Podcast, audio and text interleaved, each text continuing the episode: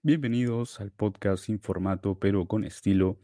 En el episodio de hoy vamos a hablar sobre este final de temporada en las grandes ligas europeas. Han habido finales dramáticos como el del Borussia Dortmund y el Bayern Múnich en la Bundesliga y han habido algunos que ya estaban definidos desde hacía algún tiempo. Pero vamos a empezar por esta definición que ha estado bastante dramática en la Bundesliga, o mejor dicho, Bayern Liga, porque es la undécima vez que el equipo bávaro se lleva este título para casa. El Borussia Dortmund demostró una vez más que no le puede robar el título al Múnich.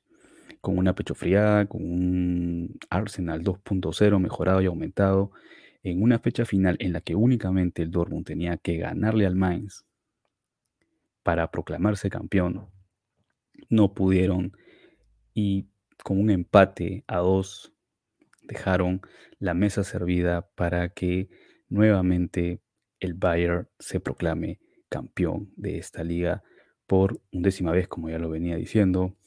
La última vez que le sacaron el título al Múnich fue el Dortmund hace 10 años en un bicampeonato que lo consiguieron de la mano de Jürgen Klopp lamentable, merecía un nuevo campeón el, fútbol alemán. Ya eh, se ha vuelto una liga bastante aburrida, calcina, muy repetitiva. Sabes que quien se va a llevar el torneo es el, Bayern desde el inicio.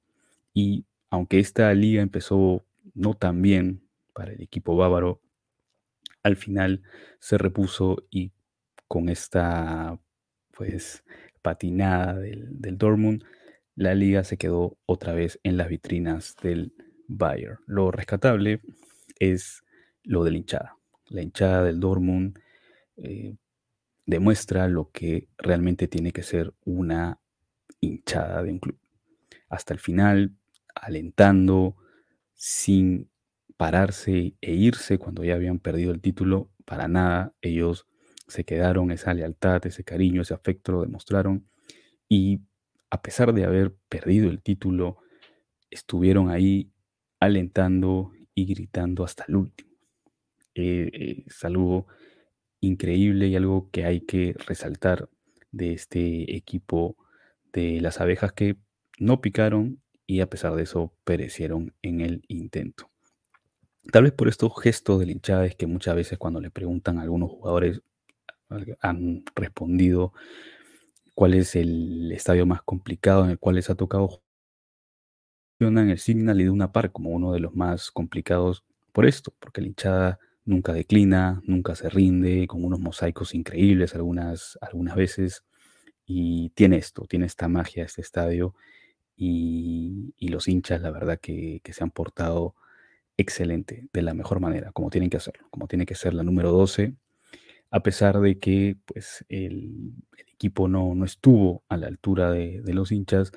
Esperemos que en próximas temporadas puedan quitarle el título al Bayern para que no sea tan previsible la Bundesliga que vaya, va a dejar de llamarse así, va a llamarse la Bayern Liga si esto no termina de cortarse en algún momento. Seguramente pasará, tal vez no, no sea el mismo Borussia, tal vez aparezca otro club.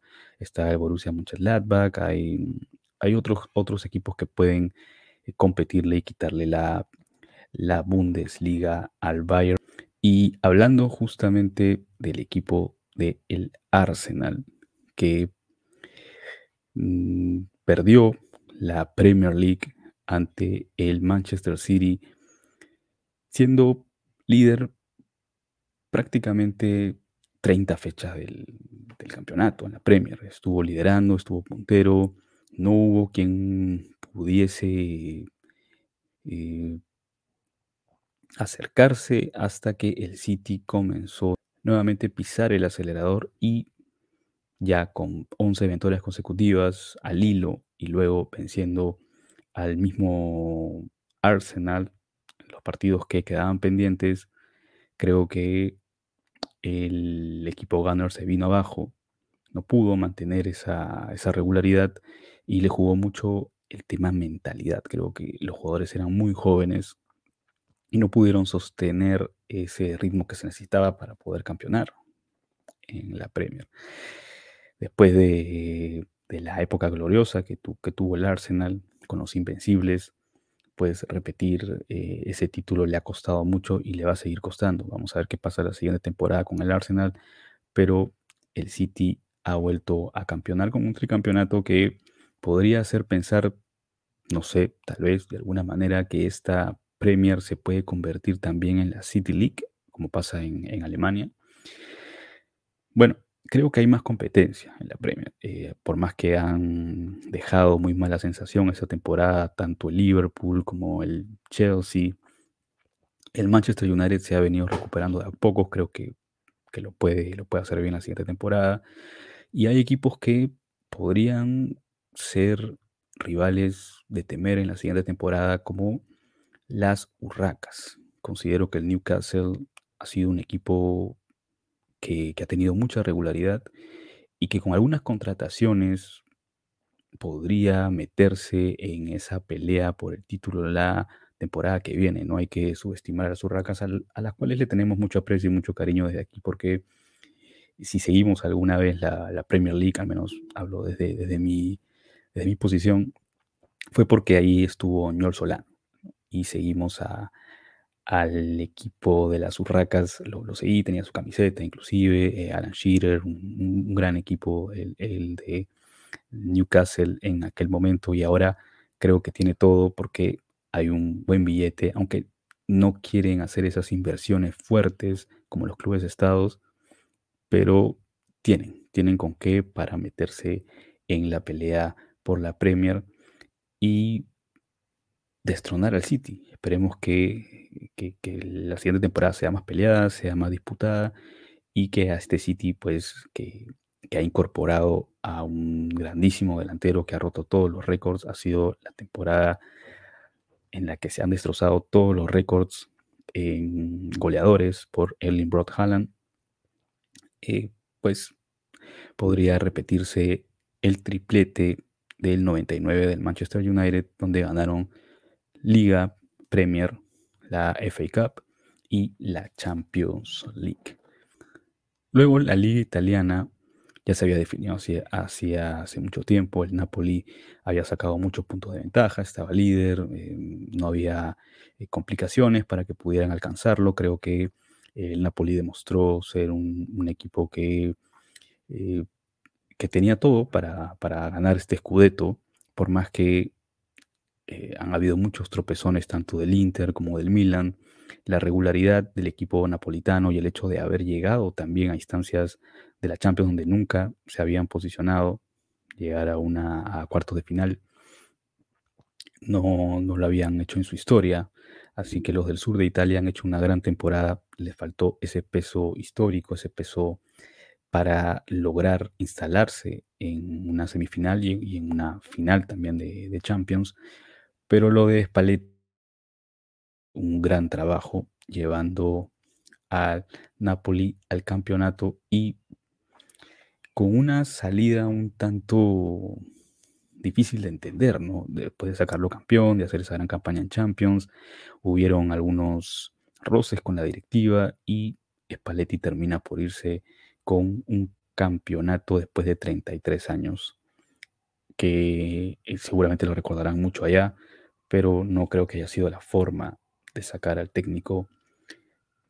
Pues había hecho un, gran trabajo con un con Osimen, un, gran equipo. Se había formado un muy buen equipo que tiene una base para la siguiente temporada que puede hacer también eh, revalidar el título o lograr algo más importante en la Liga de Campeones, donde sí dejaron mucho que desear los equipos que habían sido campeones en las temporadas anteriores, que justamente es el Inter y el Milan, que se enfrentaron en esa semifinal de Champions, y el Inter que va a disputar la final de la Liga de Campeones con el City, eh, ha logrado un tercer lugar, meterse nuevamente en la Champions, pero dejaron esa sensación de que no han sido lo suficientemente buenos para competirle a este Napoli versión 2023. En la Liga Española, el Barcelona salió campeón, pero lamentablemente no fue de lo que más se habló por allá. Justamente cuando se encontraba encausada la liga, tenían varios puntos de ventaja sobre el Real Madrid, apareció lo del el caso Negreira. Los árbitros, eh, el tema del dinero que se le había dado, se había pagado eh, por eh, ciertamente alguna asesoría, según lo que dicen allá en, en Cataluña, en la ciudad condal. Pero bueno, cuando el río suena es porque piedras trae, no apunta a nada bueno este tema de, los pagos a los árbitros. Y es por eso que este campeonato se ha visto un tanto opacado por todo este embrollo y problema con el tema arbitral. Se solucionará, saldrá a la luz la verdad, veremos qué es lo que pasa, si hay sanción, si el equipo del Barcelona termina por eh, ser eh, sancionado más adelante. Sabemos que este juicio va a tener algún tiempo más, pero está todo todavía en la nebulosa y vamos a ver qué es lo que ocurre. Que considero que igual el, Barcelona y esta liga española ha sido un tanto mediocre, ya que lo del Barça en torneos europeos ha demostrado que están verdes, están verdes para competir afuera y no pudieron en Champions, no pudieron en Europa League. Eh, es la chamba de Xavi. Xavi ahora tiene que esta chavineta ponerla a andar ya en torneos más escabrosos, en, terrenos más escabrosos, más, más importantes, más, eh, más empinados. Creo que ahí va a estar la chamba de Xavi, reforzar lo que hicieron esta temporada, conseguir eh, afianzar al equipo y darle esa, esa motivación y, realmente eh, convencer a los jugadores de que pueden pelear por títulos en Europa. Volver al Barcelona a ser un equipo grande de Europa, creo que ahora es la chamba que le queda a Xavi con esta Xavineta. Después de haber conseguido la Liga Española, esta es la, la chamba que tiene ahora por delante el 6, el ex 6, el ex capitán del equipo Blaugrana. Sin duda difícil, difícil tarea, pero tiene material tiene muy buenos jugadores, es cuestión de convencimiento, es cuestión de saber darle a la tecla. Y con el regreso de Messi y todo esto que se sigue hablando, creo que eso también distrae un poco. Tienen que enfocarse en lo realmente importante y mentalizar a los jugadores. Ahí va a estar eh, el secreto de, de este Barcelona y un Real Madrid que tampoco dejó muy buenas sensaciones, parecía que se podía meter nuevamente en una final de Champions. El City le dio una paliza. El Atlético de Madrid, eh, más de lo mismo. Es una liga muy previsible, al igual que la, que la alemana, se podría decir. Eh, pero bueno, igual, vamos a ver qué es lo que pasa la, la otra temporada. Y si estos eh, clubes, pues, en, Europa logran dar la, la talla nuevamente. Hablando de lo que se ha convertido la Bundesliga, la Bayer Liga, muchos le dicen por el hecho de que el Bayern repite año tras año el campeonato.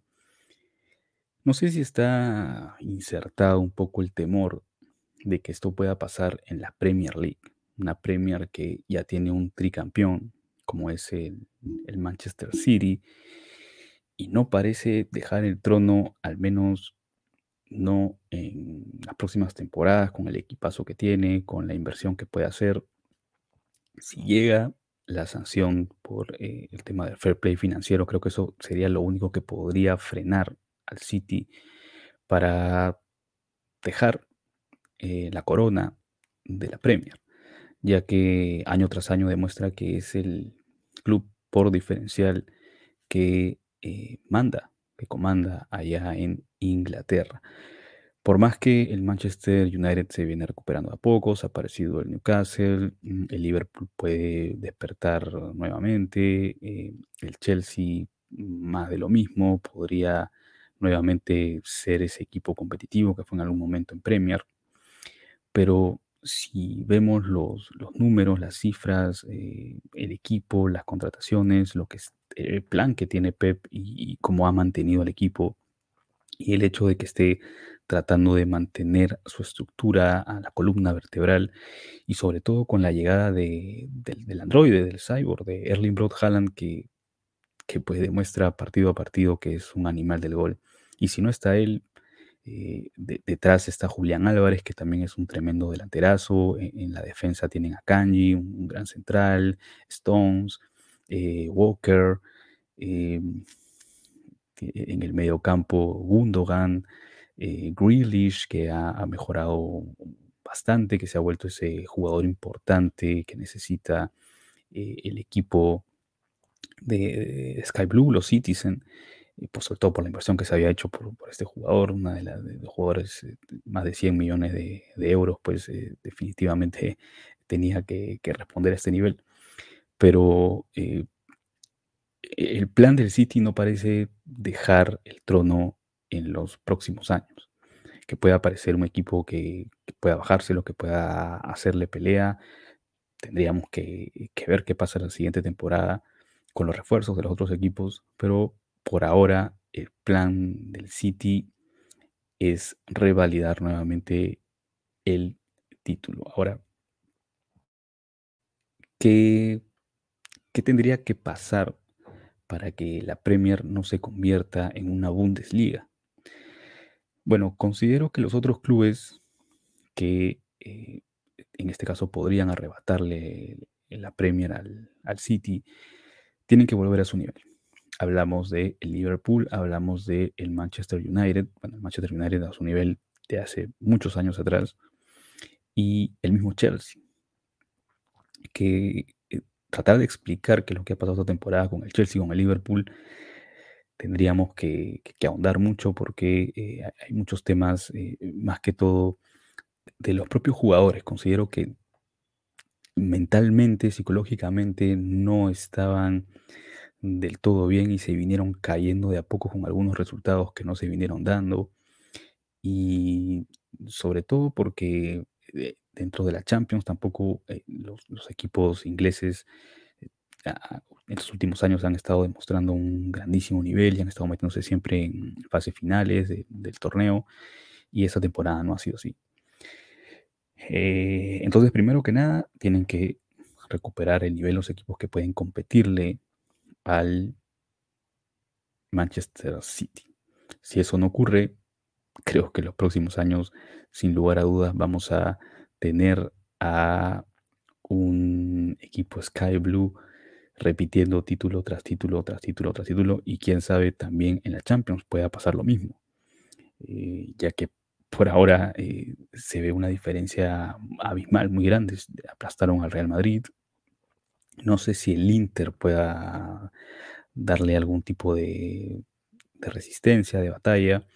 Creo que el plan del, del Inter debe ser aguantar el partido, mantener el cero, llevarlo a los penales y tratar de ganárselo en los 12 pasos, porque dentro del partido basta con que el City le haga un gol y comienzan a caer los, los demás. No, no, no hay, no hay más, es, es así de sencillo.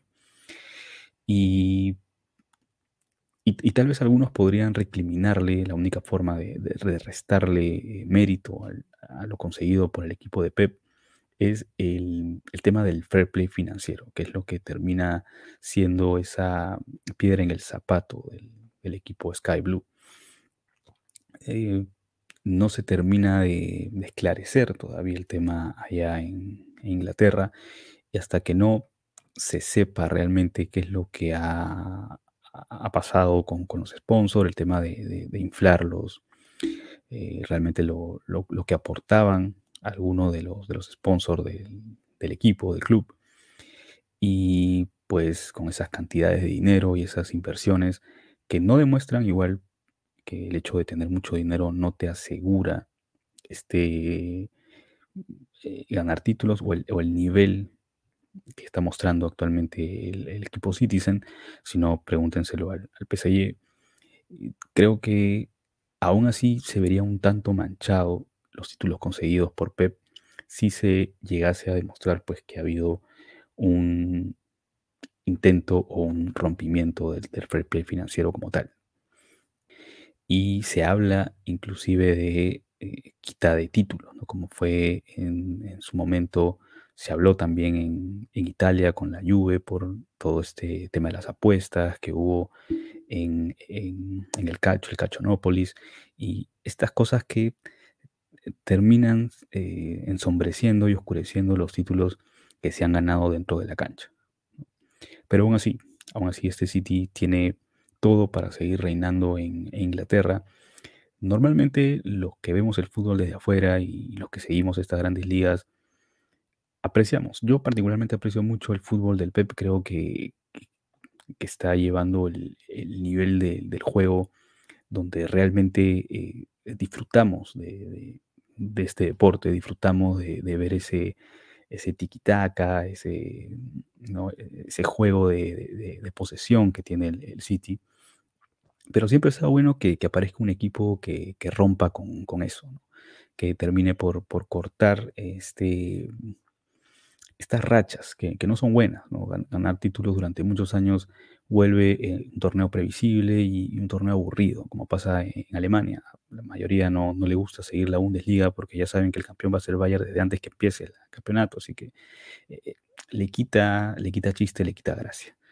Y es por eso que esperemos que la otra temporada aparezca nuevamente el Liverpool de Klopp o, o el mismo Newcastle, como ya lo había mencionado, podría aparecer.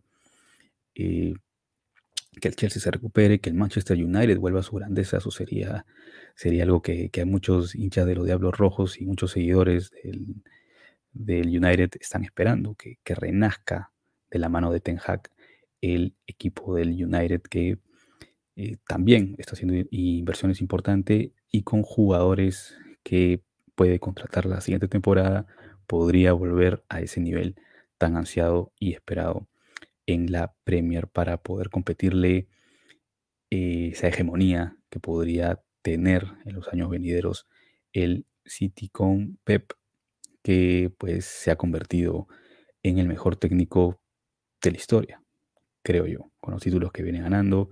Si gana la Champions, creo que ya se le puede decir que es eh, uno de los mejores, si no el mejor técnico de la historia, no solo por los títulos, sino por la belleza y cómo llevó a sus equipos a jugar de una manera tan, tan prolija, con tanta posesión, con un juego que realmente encandila y gusta y, y te mantiene pegado, te mantiene pegado con ganas de, de ver más, que quieres que el partido dure más de, de 90 minutos. Y eso es lo que ha logrado el Manchester City. Vamos a ver qué le espera la siguiente temporada, si consigue el tetracampeonato.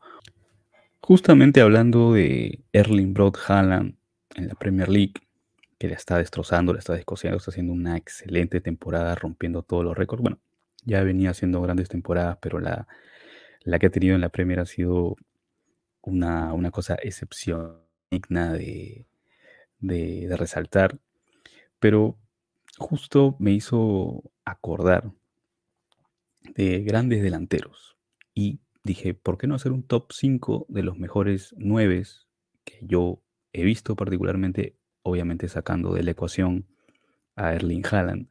Pues eh, considero que el noruego le ha devuelto de alguna manera importancia al 9. Le ha dado su sitial, el lugar que algunos decían que ya un 9 como los de antaño ya no, no servía, no tenía eh, sitio en, en, esta evolución del fútbol, pues Haaland ha demostrado que los 9 han llegado para quedarse y siempre va a ser indispensable un 9 de área goleador que esté metido como cuña, que las meta y que haga ganar al equipo. Y creo que Pep se ha dado cuenta de eso un poquito tarde. Pero vamos con este top 5. Para mí, obviamente, van a haber eh, seguro algunos que les gusten más otros o que crean que otros. Yo no me estoy yendo por el tema estadístico, por el tema cifras, porque si fuera por eso pondría algunos otros nueve. Han sido delanteros killers que particularmente a mí me gustaron mucho en su época y que considero que marcaron eh, en mis memorias, marcaron un hito, un antes y un después. No recuerdo haber visto delanteros como estos que voy a mencionar en este top 5 y que para mí, obviamente, vuelvo a recalcar, para mí son los mejores que yo he visto en estos años, pues, ¿no? En, mi vida, en mi corta vida. Vamos a empezar por el número 5. En el número 5 yo pongo a Didier Drogba, este marfileño que la destrozaba. Era un delantero rocoso, metido en, el área que en su mejor eh, temporada podía pelear en el área con cuatro centrales, eh, con cuatro defensas, perdón, y no tenía ningún problema, terminaba llevándoselos, eh, ganándoles por físico y metiendo el gol. Un delanterazo como pocos. Además que el eh, Didier Drogba logró, bueno, logró de alguna manera parar una guerra civil en su país, así que esto sobre todo lo, destaca aún más y logró darle al Chelsea esa ansiada primera Champions League que tanto quería Abramovich, que había llegado justamente con sus, con sus dólares de, de Rusia, con su dinero ruso, para darle al Chelsea por fin la orejona y Didier Drogba fue indispensable para conseguirla. Además de que eh, tuvo algunos eh, problemillas por ahí eh, para llegar a esa orejona sobre todo lo que pasó con el Barcelona en aquella semifinal, que, bueno, ya, ya sabemos que fue lo que pasó con el gol de Iniesta y, los horrores arbitrales que hubieron aquella vez, pero eh, la historia fue justa con, el marfileño, con Didier, y le dio esa tan ansiada Champions League que era el sueño del el marfileño. En quinto lugar, Didier Drogba. En cuarto lugar pongo a Zlatan Ibrahimovic. Para mí Zlatan es un delantero top, un grandísimo delantero.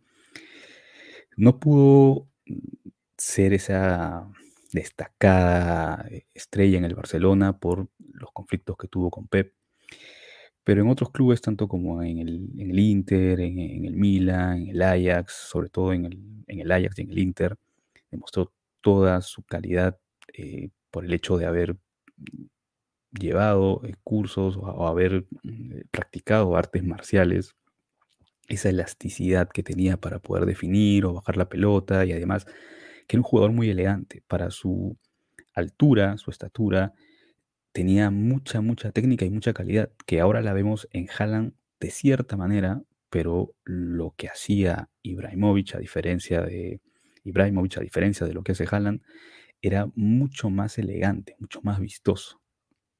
Y por eso, además de la cantidad de goles que, se echó a la bolsa, creo que Latan es uno de los grandísimos delanteros que he visto y sobre todo ese golazo que marcó con Suecia de Chalaca, eh, memorable, memorable y, sin duda lo, lo, recordamos mucho por la técnica y la elasticidad que tenía el sueco. Tremendo, tremendo delanterazo y, y está pronto a, retirarse con el, con el Milan y por eso también es bueno darle el lugar que se merece este delantero, este killer.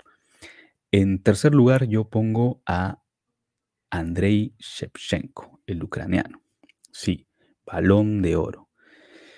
Que tal vez en, aquella temporada no, no marcó una grandísima cantidad de goles en la que se llevó el balón de oro, pero fue fundamental para poder eh, ganar la Champions con el Milan, fue capo cañonieri en la Serie A, en el calcio, y pues es un delantero que tenía una potencia única, eh, pateaba con, ambas piernas también. Eh, la verdad que un grandísimo, grandísimo delantero. Yo particularmente lo, eh, cuando jugaba eh, el, Winning Eleven, inclusive antes de que fuera el Pro Evolution Soccer, yo lo compraba a él como delantero para poder iniciar esas campañas eh, desde cero y, tener el gol asegurado. Bueno, con Andrei Shevchenko, tremendo, tremendo delanterazo, que con la selección pues tuvo, mm, tuvo algunas pues actuaciones memorables, pero sin duda con el Milan fue donde más destacó en aquella temporada 2003-2004, donde se lleva el balón de oro. Grande. Andrei Shevchenko en el tercer lugar. En el segundo lugar pongo al camerunés Samuel Eto'o, que para mí fue un delantero de aquellos, un killer tremendo. La historia de Eto'o es muy particular porque él llega para el Real Madrid. El Real Madrid lo presta, lo presta, lo rechaza, lo vende al Mallorca. Ya en el Mallorca demuestra sus capacidades como delantero. El Barcelona se fija en él, bueno, y el Real Madrid se vuelve a fijar en él nuevamente, lo quiere recomprar y Eto dice, no, no, compadre, si no me quisiste aquella vez, tampoco me vas a querer como estoy ahora, me voy al equipo rival, al acérrimo rival, me voy al Barcelona. Y cada vez que Eto jugaba con el Real Madrid, parecía que tenía como una especie de, cólera, de, de, algo arraigado ahí que lo sacaba a flote y siempre le marcaba y le hacía un gran partido al equipo madridista, al equipo blanco. Esto delantero letal en el área muy movedizo, sabía marcarte muy bien los espacios, hizo una gran dupla con Ronaldinho, de ahí hizo una, gran, eh, un, gran tridente ofensivo que, que, lo hicieron con Messi y con Titi Henry, que se formó ese gran tridente que salió campeón de la 2008-2009. Y otra cosa que considero por qué pongo a Eto'o en, segundo lugar, porque Eto'o se convierte en delantero fundamental en el Barcelona cuando Pep no lo quería. Desde el inicio de temporada Pep dijo, se va Eto'o y se va Ronaldinho. Ronaldinho se terminó yendo, Eto'o dijo, no, yo no me voy, yo me quedo. Y fue fundamental en esa temporada, al final terminó yéndose al Inter en un intercambio con, con Zlatan que no resultó para nada bien para Pep. Al final se, eh, se liberó, entre comillas, de un jugador que, que, mm, que, no quería en su plantilla por ser problemático. Y llega Zlatan que era aún más problemático, considero, o igual de problemático que, que.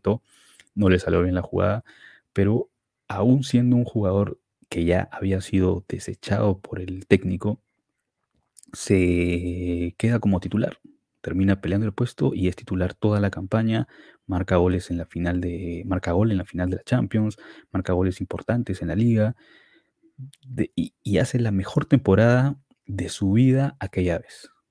Por eso considero que Eto tiene que estar en el segundo lugar de esta lista de top goleadores. Lo del camerunés ha sido histórico, ha sido, wow, no, he visto eh, delantero con esas capacidades como, como la de To en el Barcelona. Adaptarse a, cualquier, a, cualquier esquema, a lo que disponga el técnico, porque una vez que pasa al Intermo también lo pone en, una tarea un poco más defensiva y aún así termina haciendo eh, casi 20 goles o más de 20 goles. Es, es alucinante, alucinante lo, lo de To y por eso está en el segundo lugar de la lista. Y en el primero pongo a Ronaldo Nazario da Lima. Considero que el fenómeno es el mejor 9. Y eso que yo lo vi desde su parte en, el Inter, cuando no, no, fue ese goleador que, que, que, hacía tantos goles como lo había hecho en la, en la, Liga Española o como lo había hecho en la, en la Liga Holandesa, ¿no? en la Liga de Países Bajos. En el Inter sí era un goleador, bajó su, su, cifra goleadora por la misma eh, liga, porque el calcio era un, torneo pues un poco más defensivo que los otros, pero lamentablemente viene la lesión en la rodilla, eh, recae nuevamente en la lesión, se recupera. Y, ¿Y por qué lo pongo aquí? Porque lo que yo vi en el Mundial, luego de, de haber visto lo que pasó en la lesión, es digno de, aplaudir, es algo loable y es algo totalmente eh, insólito e inesperado de un jugador que se lesiona ambas rodillas, que regresa prácticamente del retiro para volverse goleador en un mundial. Con el, no sé, pónganle el 70-60% de sus capacidades, más que suficiente para aplastar a Alemania en la final, eh, dejar en ridículo a Oliver Kahn, que era uno de los mejores arqueros. alucinante. Creo que si el fenómeno no se hubiera lesionado, creo que habría batido récords eh, más en lo que está haciendo actualmente Haaland. Podría haber llegado a muchas cifras goleadoras inalcanzables actualmente, pero se cruzó con, esa, con esas lesiones que terminaron por eh, acortar su carrera y no permitirle ser ese monstruo goleador. Tan solo tiene 14 goles en, Champions, miren lo, que les hablo, pero en, en ligas pues sí ha sido un delantero que respondió, luego se lo llevaron al Real Madrid, ¿no? después de, haber ganado el Mundial, vuelve a ganar un balón de oro y en el Real Madrid pues eh, logra buenas actuaciones destacadas, pero no volvió a ser el mismo Ronaldo, pues, de el Barcelona o del equipo del PSV Eindhoven. Igualmente delanterazo y creo que eh, las capacidades, la monstruosidad, las cosas que hacía Ronaldo no las he visto en otro delantero y no sé si la vuelvo a ver en otro delantero, pero es para mí el top número uno Tal vez podríamos poner por ahí a Ruth Van Nistelrooy, al Pipo Inzaghi, a otros grandes delanteros que, también han pasado y que he visto. Y, para mí estos han sido los que más me han gustado y de los cuales más he disfrutado. Bueno, eh, entonces vamos a cerrar con esto. Terminaríamos con ese top 5. Gracias y hasta una siguiente ocasión. Nos vemos.